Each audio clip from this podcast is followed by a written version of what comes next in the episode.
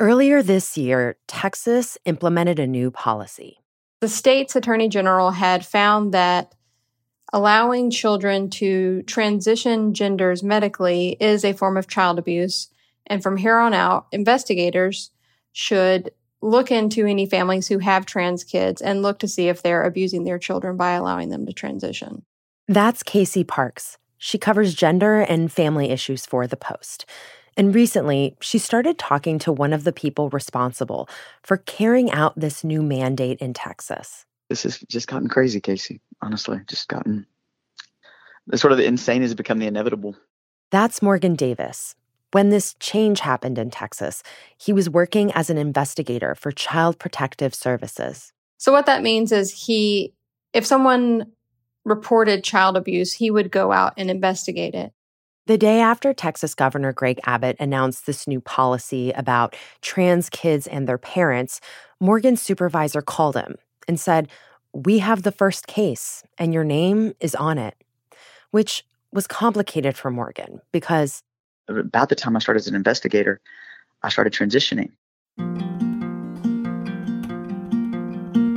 His supervisor kind of eased into it with him because she knew that the year before, Morgan had come out as transgender. So she knew that investigating a family who has a trans kid was going to be really difficult for him. And so she told him, I'll have one shot to ever do this, but I can recuse myself.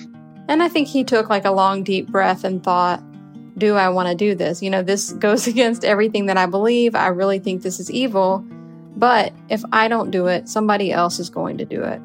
And he really thought if he was the one who showed up to investigate a family, he could mitigate the situation. Like he could make it better just by being himself. Like he could go and say, I'm a trans man, I'm not here to harm you. And maybe he could make this horrific thing just a tiny bit better.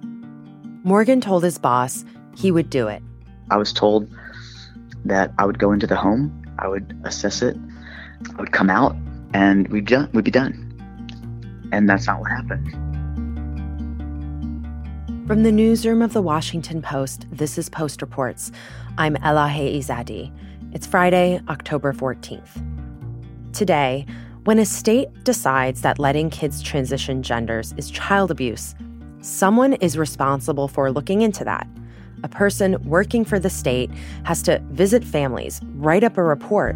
So, what happens when that person is trans himself? Casey spoke to my co host, Martine Powers. So let's back up a little bit and talk a little bit more about how Morgan got to this point. Tell me more about him and his life, where he grew up, and how he found himself in this job in the first place. Morgan is what I kind of think of as like the quintessential Southern gentleman. Uh, and apologies, I didn't even ask your pronouns. Please excuse me. May I ask your pronouns? Though I guess he would not have been seen that way for much of his life. He grew up in Austin, Texas his family was really religious and he has what I think of as kind of an innocent quality. Like he says golly a lot. And at, at one point in our conversation, he actually spelled out, you know, SEX rather than say the word. but he's um, he's 53, and so that innocent quality sometimes has like a a boyishness to it that doesn't necessarily match his age. But I think he just kind of shelved his own feelings for a while. He lived basically as what he considered a tomboy for most of his life. Somebody asked if I could send them a before picture, and he was like, "That's not really a before picture." I mean, I look, I always look like I'm an 11 year old little boy. But he knew that he was a guy. He just didn't feel like there were people who would support him. He didn't know any trans people. Most of the people in his life were really religious. I came from a religious family. It would never have been an option. And then a couple of years ago, his mother passed away. And then the pandemic came. And I think those two things together made him start to realize okay, like, I actually want to be myself. I want to live as myself. And this is the time to do it. I started in uh, kind of a, a, turnover of life. My When she passed, it's kind of a new, uh, new life.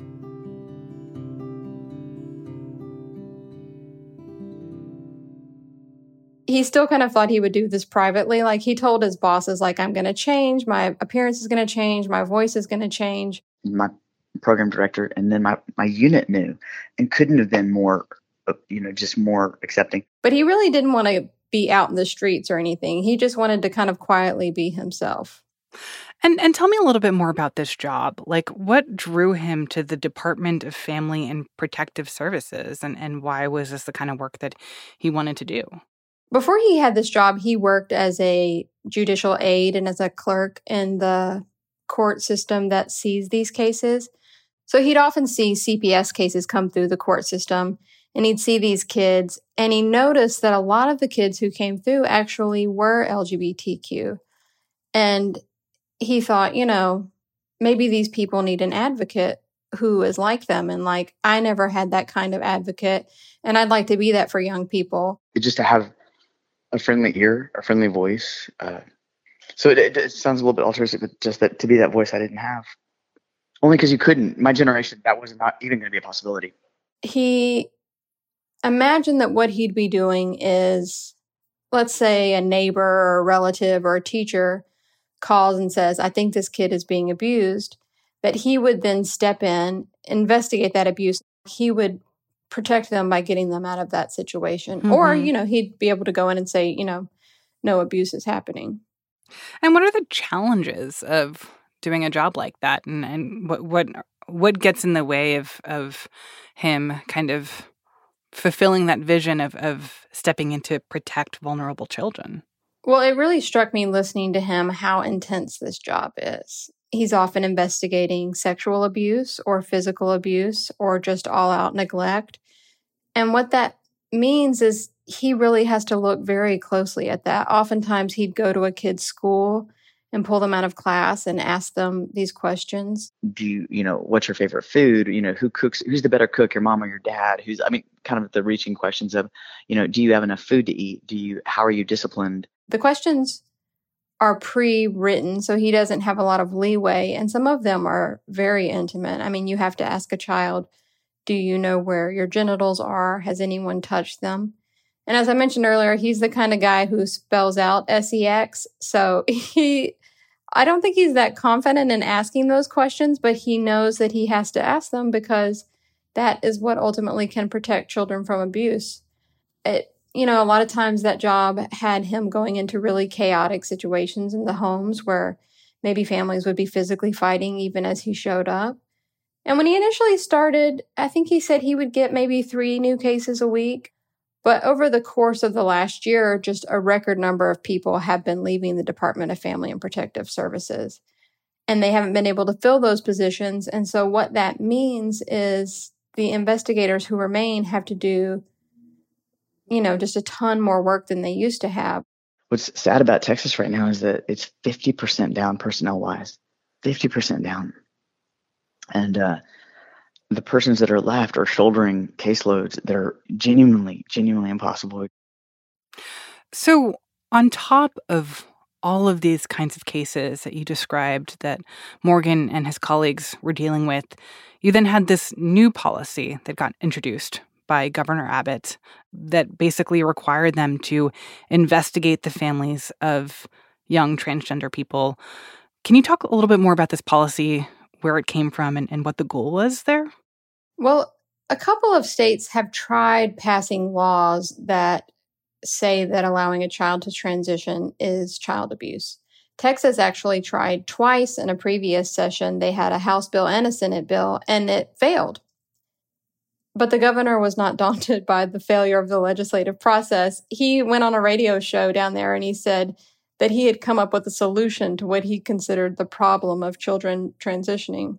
I have another way of achieving the exact same thing. Uh, and uh, it's about a finished product as we speak right now and may be announced as soon as this week.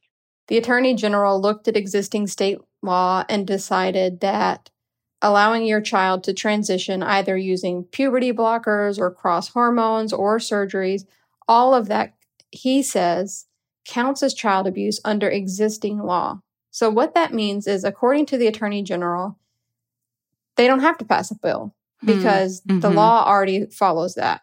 Now, there are people who disagree with the Attorney General, and that's being played out in the courts now, but that's essentially what the state's top lawyer says. And so the governor takes what that top lawyer says and he basically forms that into a directive.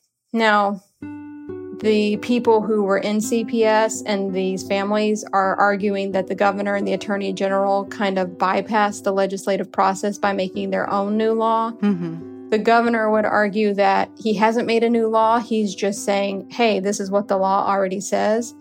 But essentially, the people who were in CPS felt like this is a new law. They had never investigated children, transgender children before. They had never investigated families before for allowing their kids to transition. And so for them, it felt like the governor has written a letter and all of a sudden our jobs have changed. We already have tons of actual legitimate child abuse that we're investigating. And now we need to go investigate families for basically taking their children to the doctor and allowing doctors to tell them how they should treat their kids. Yeah. Well, and, and how did Morgan specifically react to this? I mean, when he first heard about the fact that this directive was coming down, I mean, what did he have to say about it? There's not a single person that didn't think this was was not a political stunt. Well, he thought it was evil, but I think he thought this isn't really going to stick. We're not really going to have to do deep investigations of these people. Both the attorney general and the governor are up for reelection this fall. Governor Abbott is running against Beto O'Rourke, and as listeners might know, you know, Beto has gotten a lot of publicity and a lot of excitement over the years. And so Morgan thought, and he said many of his colleagues thought, the governor is using this to basically drum up the conservative base. But I mean, for Morgan, it, it's one thing to kind of hear about this directive coming down and roll your eyes at what you think is the rationale or the or what what's what the behind the scenes rationale is for for um, the governor making it happen. But then this case actually comes to him, and he will be the one doing the investigation. I mean, he is basically tasked with carrying out this policy from the governor. So so how is he approaching that investigation? Like, what did he think was going to happen? Usually, when he does an investigation, because you're talking about child abuse here, they have to act fast. So, say your neighbor calls and says, so and so is beating their child. Morgan's going to show up within 24 hours to investigate it. Once you hear that a child is being abused, you can't dilly dally. You can't just let them stay there. You've got to find out what's happening. In this case, his bosses allowed him to set up an appointment, which is really unusual. So he found out about it on a Wednesday. He set an appointment for Friday. That left him Thursday to get ready. So, what he basically did initially is he called people from like pediatric associations, the psychological associations, just to find out everything that he could. Like, is allowing a kid to transition, is there any world in which that could be child abuse? And they all basically told him, he said, what they later put out in their own press releases, which is no, we do not believe this is child abuse. And they said the complete opposite, which is if a parent had the wherewithal to provide their child this therapy and this medication and didn't, that's where they that's that would be the abuse. Because you have such high rates of suicide ideation and suicidal attempts with trans children, oftentimes these associations have found it's better to allow them to get puberty blockers or allow them to get therapy or allow them to get hormone therapy because that can save their lives you know, one doctor was very stark and he was very honest. And I mean, and please know this is very stark terms, but this was a quote. He said, This therapy is the difference between an alive child and a dead child. And so he came away from these conversations feeling like, okay, the simple fact of allowing a kid to pursue gender affirming care is not child abuse. And I'm curious, when Morgan was going out to investigate this family, did they know that he is trans? Like, were, were they aware of that? Yes. When he called to set up the appointment with the family that Thursday, he told the, the mother, I need to tell you something. I'm a trans man and I've been assigned this case. And he told me that the two of them just cried on the phone after that. So they knew going into this that he was going to be a, a trans man. Um, they had two lawyers, one for the parents and one for the kid because the way these investigations go, you have to interview the child separate from their parents. And, uh, you know, usually that's so the kid can feel safe to confess if they're being abused. There's a funny little wrinkle. I mean, I think Austin is a relatively large city, but I, people kind of describe it as a small town in some way. He actually knew both of the lawyers the family had hired. Because he'd worked as a, a clerk and a judicial aide, he'd seen them at the courthouse quite a bit before he was a CPS investigator. In fact, the lawyer the family hired to represent the child is a man who taught Morgan how to shave after he started testosterone. Hmm. so not only does he know him, they're like close. Mm-hmm. And the lawyer that the parents hired is a woman named Tracy Harding. And I talked to her on the phone, and she told me when she heard it was going to be Morgan, she was initially like, oh, okay, this is great she's worked CPS cases for 25 years. And she told me one thing she's seen is Black families tend to do better with a Black investigator because there's like a level of understanding there. Same thing with Latino families and Latino investigators. Like there's just a cultural competency that allows for a deeper understanding. And so she initially thought it's going to be the same thing with transgender people. Like, I'm not going to have to tell him how all of this works. Like, he's just going to get this family. But while he was there, the lawyer started to think the longer he was there, the more this kind of unease set in her, I think, where she realized they might trust him more because he's trans, and that might be bad for our case. Hmm. Mm-hmm. What if they trust him to the point that they tell him things they would not tell other investigators? What if they get so comfortable they let their guard down? Hmm. Like this actually might not be good for us. Yeah. And, you know, the lawyers adores Morgan. Like when I called her out of the blue, I said, I'm, I'm, writing a story about Morgan Davis. She said, Oh, you mean the best person in the world? Like she respects him, but it, you know, she, she actually walked him out of the house and said that I shouldn't be there. That, um, they were very sweet. As you said, they were glad it was me, but they also said this was, this was just wrong. And she, the lawyer told me over the course of that visit, she came to think not only was the governor abusing and harming this family, the governor was abusing and harming Morgan. Hmm. So, so how did the visit actually go? Like, what happens when he shows up at the house? Well, he he described to me like this whole process of getting ready. Like he would usually wear like jeans and a button down for investigations, but he got himself basically like as fancy as possible. He's he called it his Sunday best. He put on a blazer and his favorite bow tie. It's kind of a, a multicolored.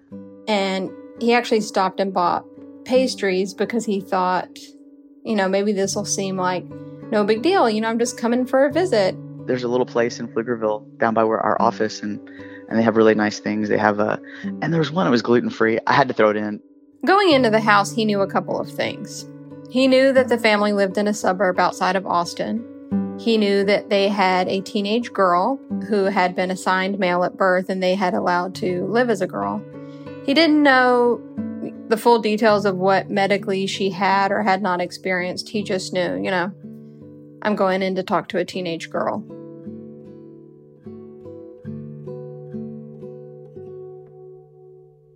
You know, usually as an investigator, you pretty know, I mean, you know pretty pretty well if you're that there's been abuse and neglect, and definitely in this that there was none.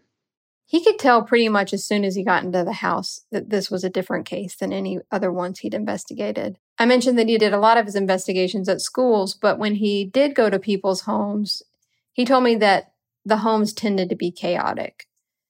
And this is kind of a small detail, but for him, it felt really telling. When he got there, the girl's parents sat on the couch next to each other.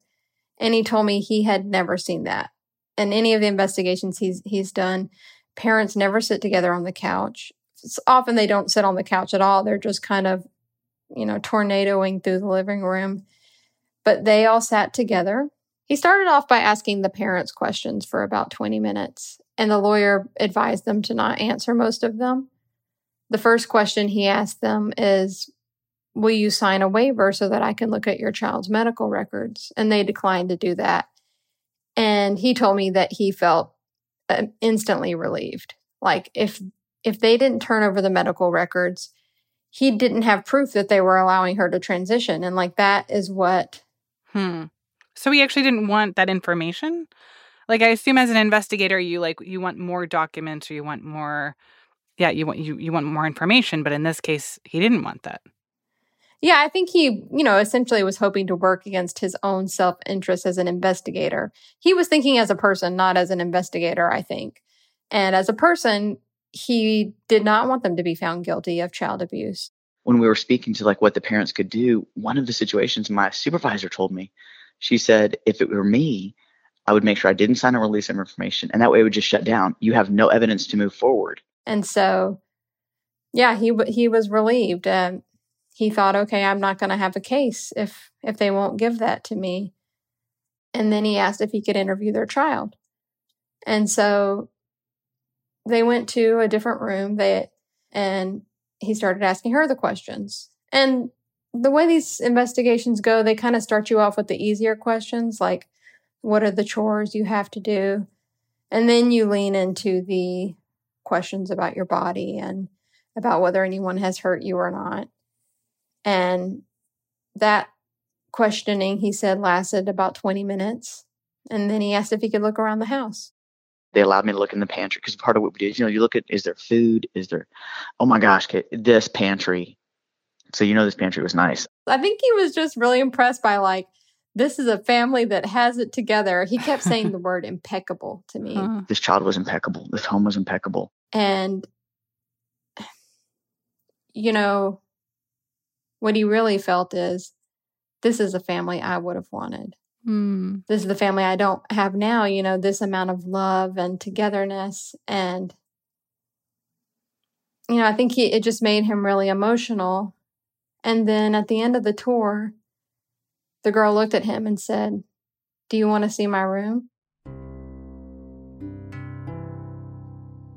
Like a little one does. Like, hey, you want to see my room? I'm like, yeah um, just a little girl. Trying, just wanted to show me her room. Every time he told me this story, he started to cry because he was there to investigate her, to potentially take her away from her parents, all because she's being herself. And like any kid, she just wants to show him her room. Like she's proud of the stuff in her room. It just, I think, really drove home for me like, this is a kid with pure intentions and I'm here to potentially take her away from her family. I mean, whatever happens with the case, I think he knew this is going to stick with her for the rest of her life. And yet, she is treating me with kindness and like treating me like a visitor to this home, not as like an evil force. After they looked at her room, he asked if he could take a picture of her. And the the point of that was to show that she was height and weight appropriate. You know, basically she's not being neglected or left to starve. So they the family wanted to do it outside, so he walked outside and he took the picture of her in front of the door and she she smiled for the picture and he in this kind of shy way he said. And then you know, he pressed click on his state issued phone and then he thought, okay, like we're done. My boss said, I just have to do this one interview and we can close it. So he told the family, like, let me just go outside for a second. I'm going to go call my boss. And in his heart, at that moment, he thought, I'm going to go tell her this family is impeccable and we're going to close this case. After the break, Casey tells Martine what happened next. We'll be right back.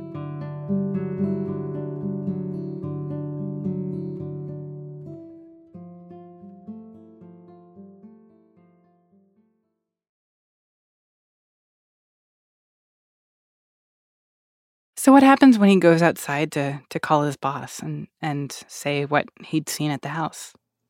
He kept his initial comments to his boss pretty short. I said, "This home is impeccable.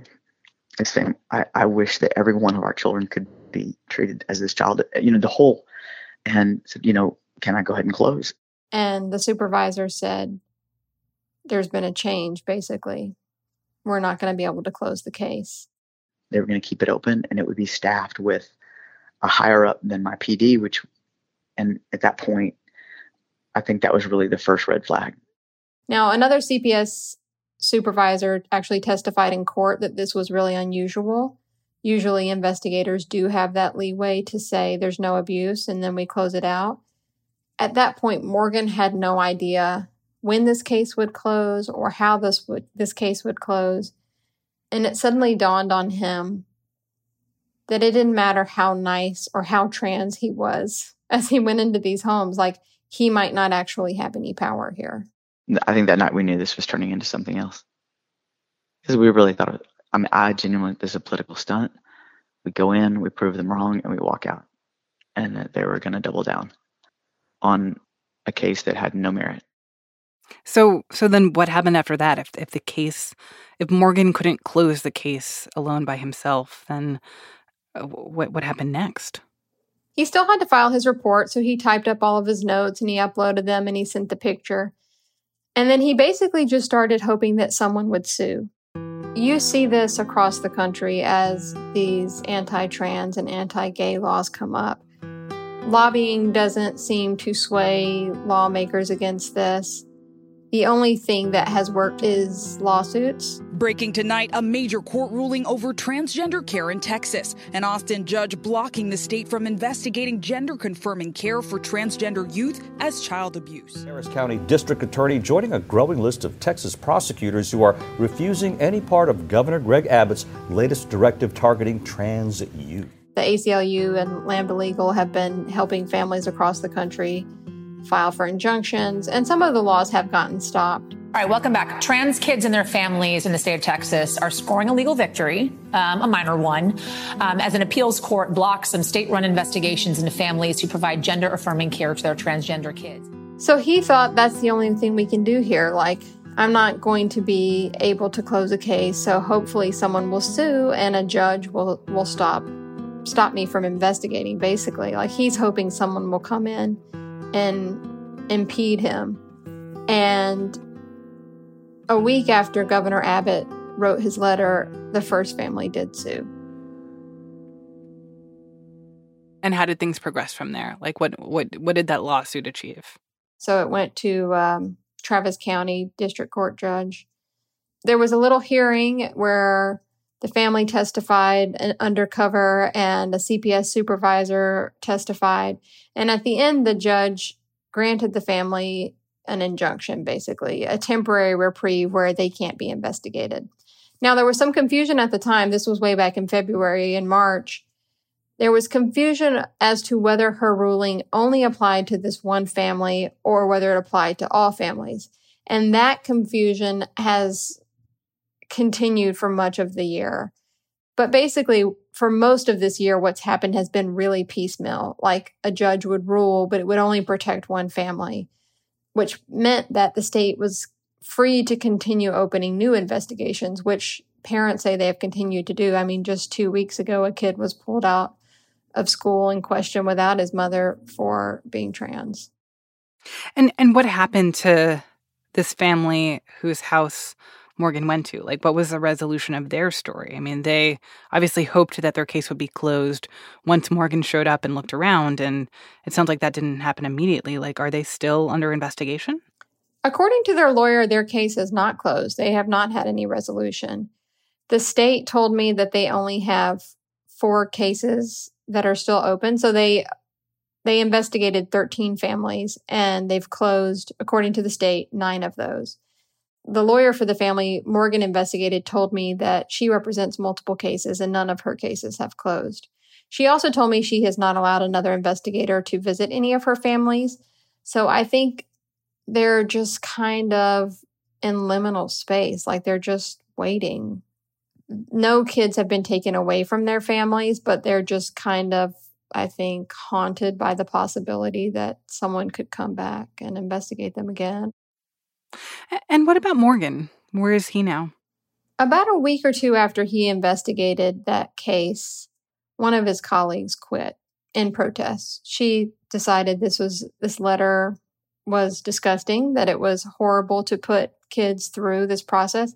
The way she described it to me, the CPS process is always traumatizing for kids because you're threatening to take them away from their parents. And even if your parents are evil to you, that can feel really scary and you're asking them invasive questions.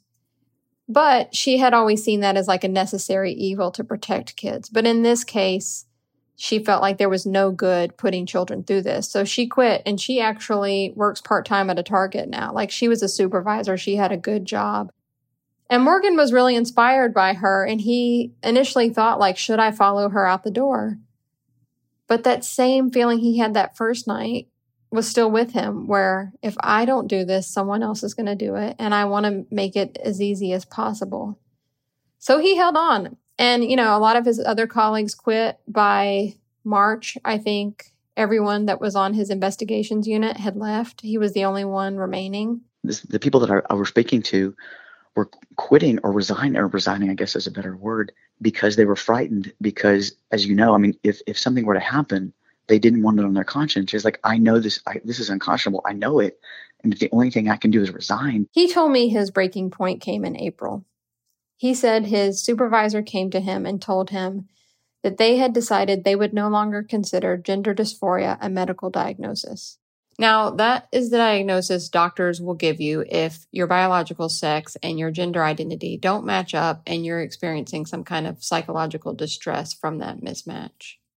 We were screenshotting the DSM 5, I mean, screenshotting doctor's notes, desperately trying to get, I mean, I, I've never seen anything like this, Casey, where they just disregarded medical. I mean, in any other case of abuse or neglect, we always depended on the doctors, and the, to just be like, nope, nope. So when they came and told him we're not going to consider that a medical diagnosis, even though the medical community considers that a diagnosis, it really, really sank into him. I'm not going to win here. There's nothing I can do Around the same time, the Supreme Court ruled that one of these injunctions only applied to one family, not to the entire state. And he realized, like, we're just going to keep doing these investigations. And so he quit. And for a long time, he couldn't get a job. I didn't realize that when you sort of throw a Molotov cocktail behind you, it people are, you know, people are, you know, a little timid to hire you. For a long time, and still now, he would wake up crying, thinking about putting this family through this. Casey, I've been in homes that will haunt me. And but this one gives me nightmares. And eventually he decided that he wanted to start speaking out. Now, you see lots of people speak out about these issues, but for him, it felt like a huge deal because he wanted to be private. He's a 53 year old guy. He did not consider himself an activist. Like, he just wanted to be a man in private, living his life. And he realized, like, if I'm going to speak out against this, like, I'm going to have to come out publicly. So he and a group of former colleagues all signed on to what's called an amicus brief. And that's basically like a legal letter that you attach to a lawsuit and you say, you know, we agree with this or we don't agree with this. And you can present some research to go with that. And in the amicus brief, he basically came out as a transgender man. It says, Morgan Davis was a CPS investigator. Mr. Davis is an openly transgender man. And I think that was that was really huge for him, but it felt like for him the only amends he could make for having done the investigation. Since the story ran in the paper, dozens of people have emailed Morgan, and a lot of them have told him they think he's a hero. And I think he's loath to accept that title because he still feels really guilty for what he did that night. I've strived genuinely my entire life to do no harm. And that night I did harm. A lot of people tell him they have been really moved by his story and they're angry about what's happening, but they don't necessarily know what to do with that anger. And the thing that he tells people is Texas has an election in a month both Governor Abbott and the Attorney General are up for reelection. So, what that means is voters can decide whether they are energized by this policy, whether they're incensed by it, or maybe they don't care at all, but they will have their chance to decide whether they want to reelect the politicians who put it into place. Casey, thank you so much for this story. Thanks for having me on, and thanks for sharing Morgan's story. Casey Parks covers gender and family issues for The Post. Rennie Svirnovskiy produced this story. It was edited by Ariel Plotnick and mixed by Sean Carter. That's it for Post Reports. Thanks for listening. Our executive producer is Maggie Penman. Our supervising senior producer is Reena Flores. Ted Muldoon is our senior producer. My co host is Martine Powers. Our producers are Eliza Dennis, Charla Freeland, Alana Gordon, Ariel Plotnick, Arjun Singh, Jordan Marie Smith, and Rennie Svirnovskiy. Sabby Robinson and Emma Talkoff are our assistant producers. Sean Carter is our engineer. The Post's director of audio is Renita Jablonski. I'm Elahe Izadi. We'll be back Monday with more stories from the Washington Post.